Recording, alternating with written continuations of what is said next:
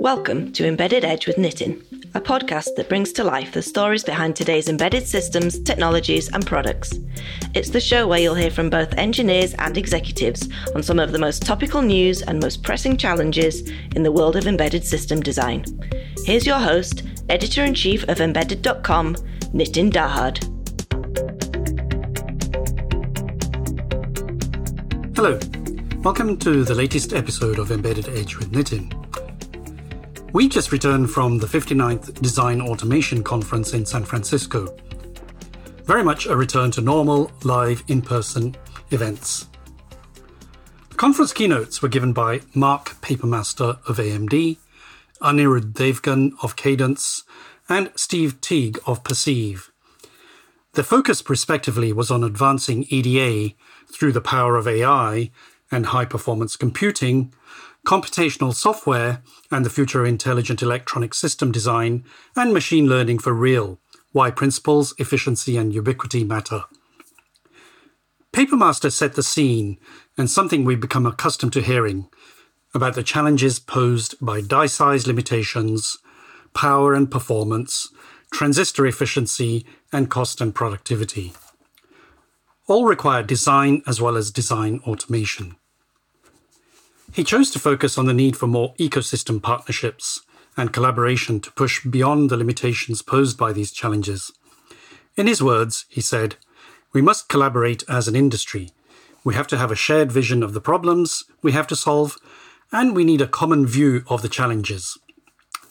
He went on to talk about the use of high-performance computing, or HPC, needed to generate next-generation devices, and how design technology co-optimization, or DTCO, is the only way we're going to realize the complexity of new process nodes. Chiplets, he noted, will play an increasingly important role in enabling the next generation of devices.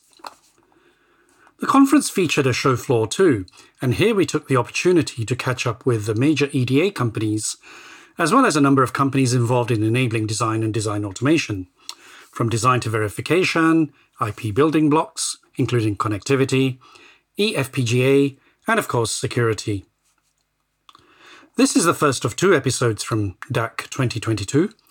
In this episode, I spoke to Siemens EDA, Synopsys, Cadence, Breker, and eFabless.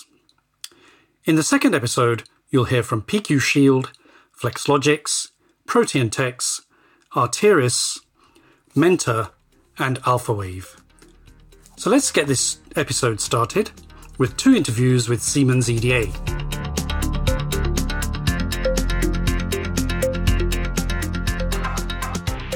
I'm here with Ravi Subramaniam, Senior Vice President of Siemens EDA. Hi, Ravi. Hello, Nitin. Glad to be here. So what's your focus here at DAC? First and foremost, we're back. We're back in person. And it's really great to see the EDA community, that is a community of software developers, our customers who are either systems or semiconductor companies developing next generation chips from automotive to data center to IoT to even pharma chips. So interesting. We talked a little bit earlier and you talked about tectonic shifts in the industry. Just highlight some of those, please. Sure. There are three tectonic shifts really to take note. First and foremost is, we're coming on what people say is the end of Moore's Law, but Moore's Law continues not to end. And we're also seeing now we're in the first decade of what we call more than Moore. And in this first decade, we're also seeing that 3D IC has come to bear. What this means is the scale of system complexity that can be captured within a package is astounding today. And that tectonic shift means the possibilities of how much system complexity can be captured within traditional integrated circuit technology is growing leaps and bounds. A second tectonic shift has to do with the fact that more and more systems companies are doing more electronics and semiconductor R&D. This means we are going to see the growth of the EDA business be really driven by much more than classical semiconductor companies, but overall technology spending on electronics and semiconductor. And finally, the third is that AI and software are enabling customers to create huge value in their businesses. What that means is the product platforms that customers are building now are very centered on software-driven value and enabling AI to get faster insights. That's changing the nature of what chips customers are building and how they're connecting these chips with other parts of the system. Now, one of the things I think with the Siemens acquisition of Mentor, and I think you showed me how the transition of factory automation has evolved into simulation environments and then the digital twin, and that digital twin leads to the metaverse. Can you just tell us a little bit about that, providing that door to various sort of digital twin environments? Sure. Today, the way the digital twin has evolved is to really create a virtual model of an object in the physical world. Whether it's a propeller or a jet foil or a food and beverage container or a component in a car. That technology that's enabled the creation of the virtual world is now enabling the creation of a virtual world where it's going beyond the component to the environment the component sits in.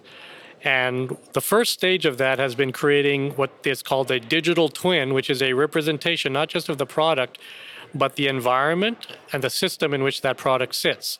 And that enables the creation of, for example, a digital twin of a factory, which is how Siemens pioneered the idea of the digital twin. You can have a digital twin of a complete manufacturing facility before it is even built. You can understand how components selected to create that factory will perform as the factory is operating. You can even have software that's running on industrial PCs in that factory showing how the factory will perform. That has been critical in enabling training of people to new factories. So it's becoming the door to getting educated into a new environment. And ultimately, what is the new universe opened by new technology in that environment? So you can think of digital twins as a doorway to the metaverse. And you can also think of every industry will evolve its own metaverse, and hence that evolution of digital twin to metaverse. That's fascinating. And I think that was part of the recent announcement with NVIDIA. Indeed. So Siemens and NVIDIA made a joint announcement last week about the bringing together of two worlds, and that is the world of the digital twin, which Siemens has pioneered, and then the world of photorealistic 3D rendering of the digital twin to create a truly realistic picture of the environment in the metaverse, so much so that with the digital twin created by Siemens and the metaverse enhanced through 3D photorealism, through NVIDIA's chip technologies and semiconductor innovation, we're able to create an environment which is so real that it almost is another world, but also the world in which people can be trained on new equipment, people can learn about how new suppliers can deliver equipment into their markets, and people can actually train people in remote areas to develop new capabilities. And ultimately, while it is another world, it is going to make our world much, much smaller. Yes, and I did see that at NVIDIA last week when I visited them. They showed me some really amazing things. Ravi, thank you very much. Great. Thank you, Nitin. It's a pleasure. I'm with Sumit Vishwakarma, Product Manager with Siemens EDA. Sumit, hello. Hello, Nitin. How are you?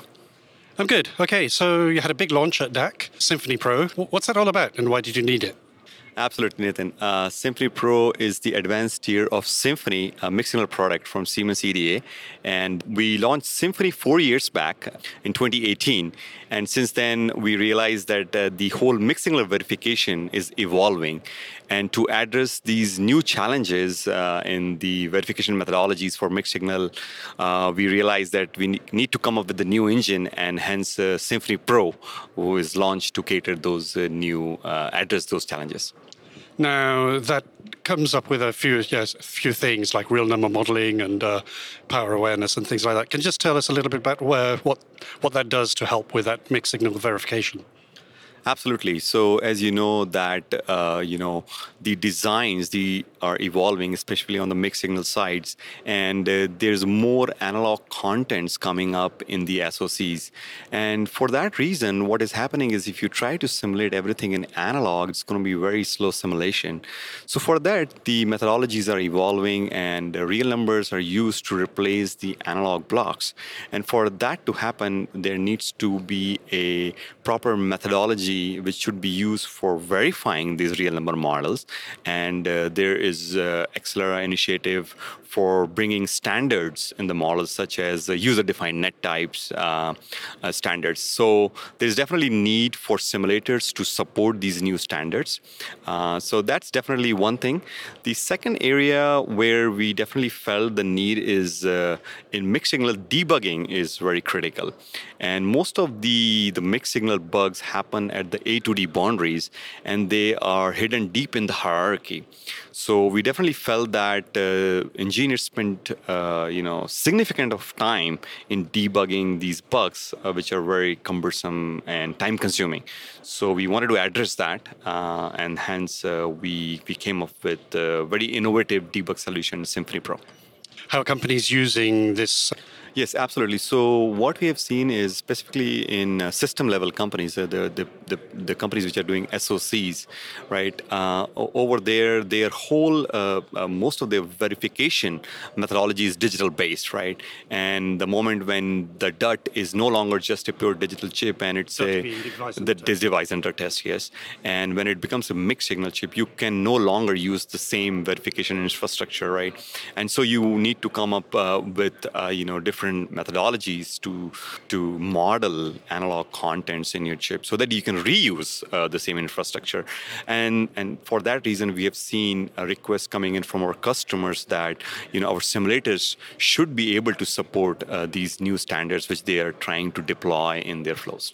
And you've announced some customers who are already using this now. Absolutely. So we are very happy that some of our key customers, such as ST Microelectronics, has been using Symphony Pro, and they have seen a significant value, specifically in their advanced configurations, such as multi-layer designs, where they have analog instantiating, digital, and so on and so forth. And the other customer is Silicon Labs. This is a company company based in Austin, in Texas, and they have also seen great productivity improvement with Symphony Pro, and we are very happy that both our customers have endorsed us. Sumit, thank you very much. I appreciate it. Thanks, Nitin, for your time. I'm now with Sandeep Mendirata, VP of Cloud at Synopsys. Sandeep, hello. Hello, Nitin. So you did a tech talk here today. So tell me what were the sort of key things, takeaways that people who attended would have got from that? The tech talk was titled "It's Cloudy Out There," and it was sharing the experiences and learnings we at Synopsys have had over the last 18 months or so developing a cloud solution, why people are moving to cloud, what's preventing them to move to cloud and what's enabling them, and how Synopsys is accelerating that transition of doing chip design on public cloud. So what are the key macro trends I think you identified? The key macro trends we talked about today in the talk were around how software is driving differentiation in technology today, how chips are enabling that transition. So as an example, if you look at various applications with the AI ML technologies, whether they be around enabling self-driving cars or how research is done in pharmaceuticals and vaccines, or even advanced gaming using AI techniques, the software is AI and ML based, powered by purpose-built AI microprocessors that have low latency and high speed, delivering the necessary performance to realize those applications. Recently, you obviously announced the cloud EDA, pay-as-you-go EDA service, but I think you made an announcement here about something around various sort of targeting instances. Tell me a little about that. Sure. Good question, Nitin. About end of March, we announced the industry's first software as a service solution for chip design in a partnership with Microsoft, and that was our SaaS foray. Today, we rolled out the next evolution of that with the concept of instances, and we announced 3 instances built around customer personas: an analog instance for analog designers, a digital instance for digital designers, and verification instance for verification engineers. And what we've done with these instances is brought together curated flows, end-to-end flows for analog design through schematic verification, layout, physical sign-off, and similarly for digital and verification, where we have stitched together the tools, typically what a CAD team would do for their design teams. We have optimized these flows through pre-available, pre-qualified compute and enabled them in a SaaS environment accessible through a browser for small companies to come in, get started on doing design, go from a concept to prototype in a matter of hours versus days, weeks, or months. And why did you do that? Did you see that customers were looking for that, or was it something you planned all along? We think that cloud provides a platform to democratize design. And we did this looking at customer demand, because as customers are moving to cloud, setting up complex EDA flows is a heavy undertaking from a resource and time point of view. So we saw this opportunity looking at customer feedback, and what we have done is these jumpstart flows, or instances as we call them, give customers the ability to get started quickly and build on as their expertise and design knowledge develops. Okay, one last question. So you launched in March. What are your key learnings so far? So few key learnings. One, cloud's not a lift and shift model. Customers need help in migrating their current flows to cloud. Part of our instance rollout is from that learning. Second is, how do you make it easier for customers to buy, use, and deploy cloud is an area we are focusing on, because it's important for customers to be able to access, experiment, and then deploy in production. So ease of adoption is a key learning that we are focusing on. Sandeep, thank you very much. Nitin, thank you very much. I'm now here with Dave Kelf, CEO of Breker Verification Systems. Dave, hello. Hi, Nitin. Good to be here. Tell me a little bit about Breker. Certainly. So Breker is in the business of test suite synthesis. We generate test content for various environments, including UVM block-based simulation, SoC environments, post-silicon environments for semiconductors, of course. And within the SoC environment, we have a number of applications which are like precast scenario tests for things like cache coherency, security testing, that kind of thing. And in the UVM space, we generate block-based tests that fit within a UVM test bench, an existing UVM test bench, and what we do is generate sequence sets and the virtual environments on top of that.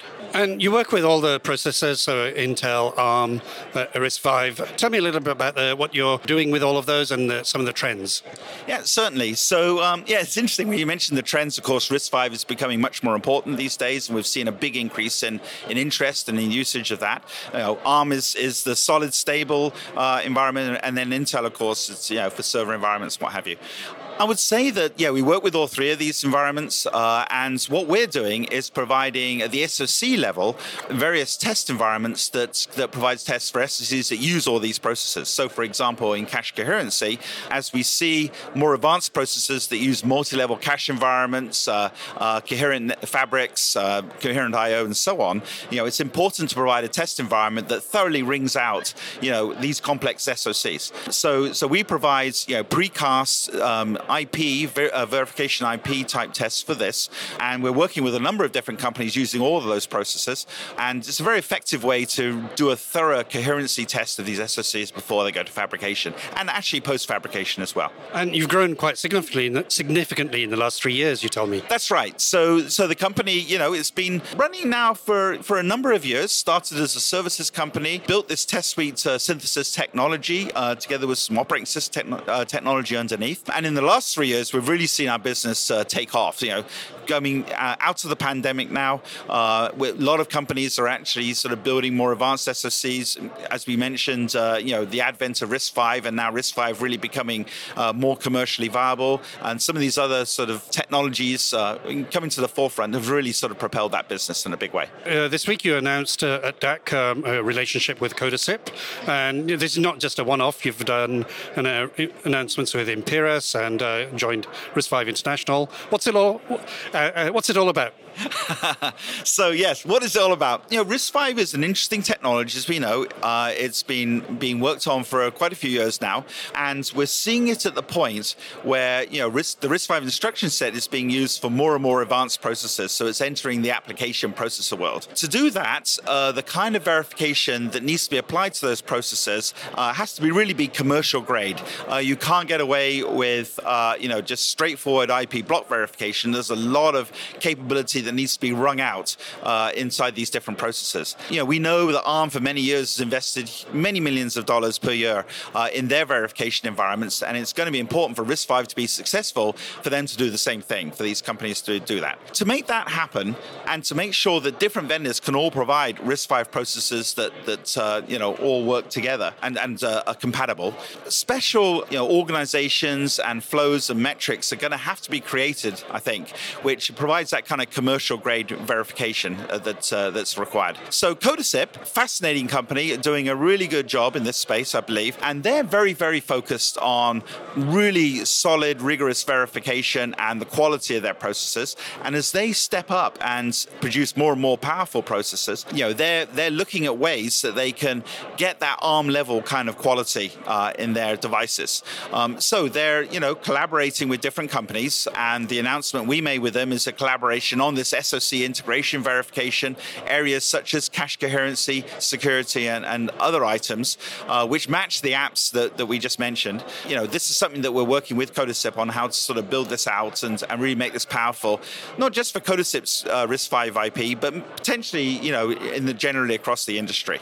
And similar, we did an announcement with Imperas. We're working with them on some of their interfaces and other technologies, and we joined RISC-V International itself as well. What do you see as the future in terms of what you're doing with that? Is that going to inform some other sort of ways of working with RISC-V and verification? Yes, a great question. And, it's early days yet. Right now, it's a collaboration between the different companies. But, potentially we could see an organization form which really focuses on this commercial grade level verification and opens or provides to the industry at large either metrics or methodologies or mechanisms to really allow these different RISC-V processor developments to be, verified at a level that are acceptable to the kind of large organizations that really want to make use of them for, full application processors, similar to what they use ARM for today. Well, Dave, thank you very much. Yeah, thank you, Nitin. It's good to meet you.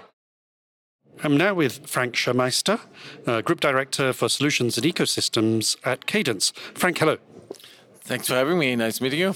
What are the key trends that are driving some of the things you're showing here at DAC?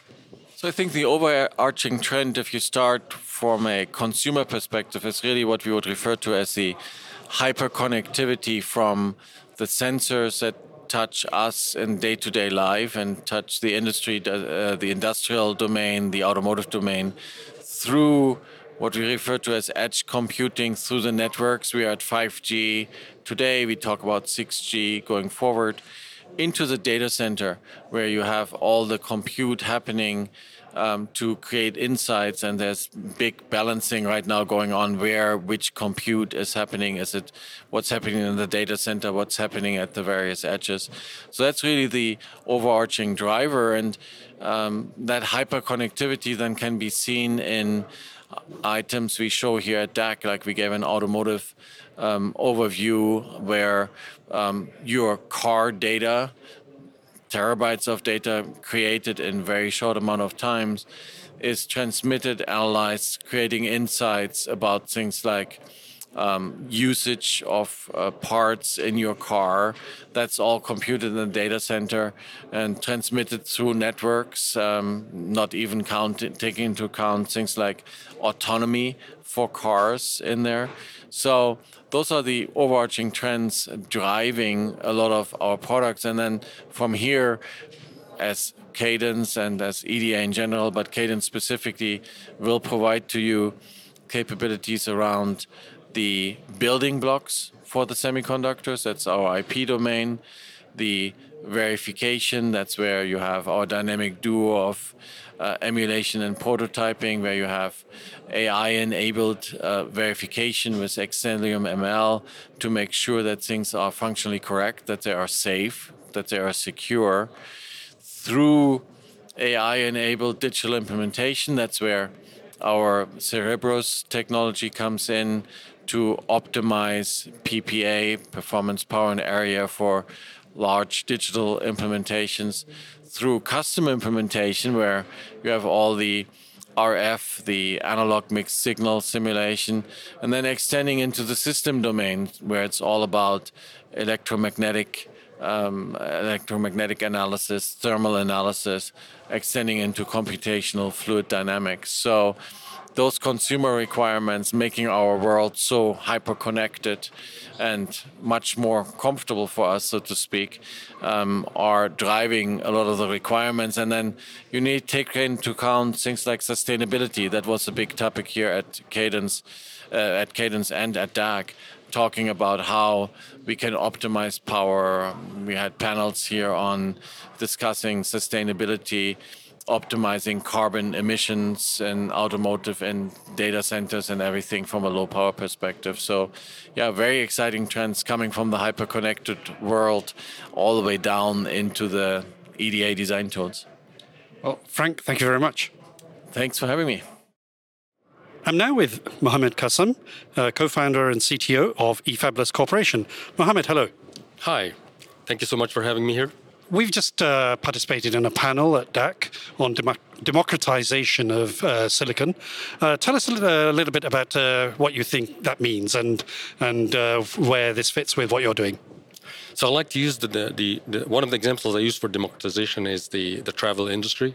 So before the invention or the presence of the 747 jumbo carrier, the price per seat was too expensive for the average family to travel. When that happened, all of a sudden the price per seat went down, allowed so many more people to be able to do that. And that's exactly what we do for the chips. We create a platform that makes the cost per chip goes down, and also provide the knowledge, the attached knowledge to enable the designer to do what they need to do to be in that chip. Okay, so let's just take us through a customer journey with how they work with eFabless. So way to simplify building a chip is that we build most of the chip that usually requires knowledge out in multiple domains to be able to build a chip with the path frame and the packaging and the ESD. And most people that we found is that if we build this, then a chip that has a square area of 10 millimeters squared, that's an example just, and then provide resources on the chip like power management and interfaces, etc., but leave an area and say, okay, you put my chip here, my block here, so we give them that as a starting point. So the knowledge required to be able to do your own chip, just it gets minimized. So that's one. The second part is that because we standardize it, I can actually give you a board because I know the standard board and the standard input and output of the IOs of the chip, and even comes with the standard softwares. When I do that, I can actually take it level to younger generations. Not only the engineers. On typical customer, let's call it a startup, for example, they come in and they say, I'm going to use your product, which is a chip Ignite with that chip platform, and then I will put my differentiating or technology inside that wide area, and then within 4 months, I have chips that I can actually use as a minimum viable product. So that is one.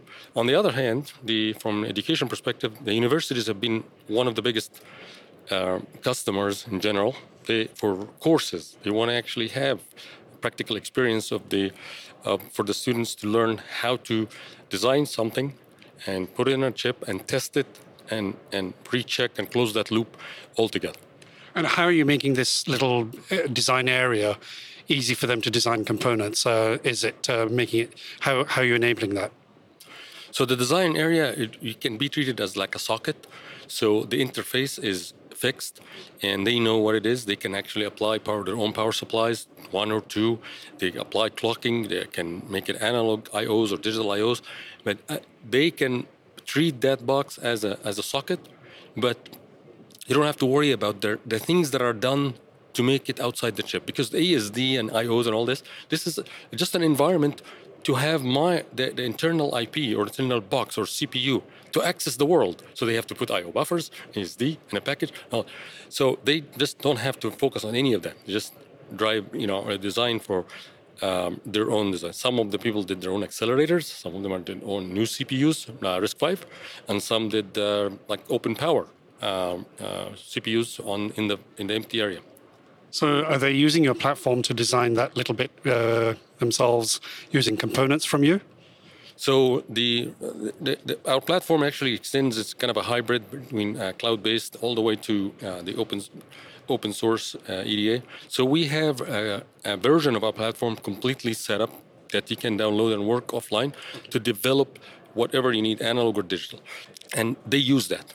And then we provide them also with so-called pre-checkers that will give them on-the-spot feedback to improve or detect any issues in such a way that by the time they're done, it's ready to go to the fab.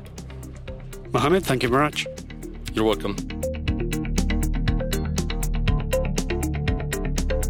So that brings us to the end of the first episode from the 59th Design Automation Conference.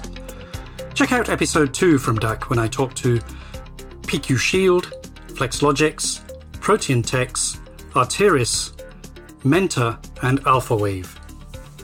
That was Embedded Edge with Nitin, and I'm Nitin Dahad. Thanks for listening, and see you next time.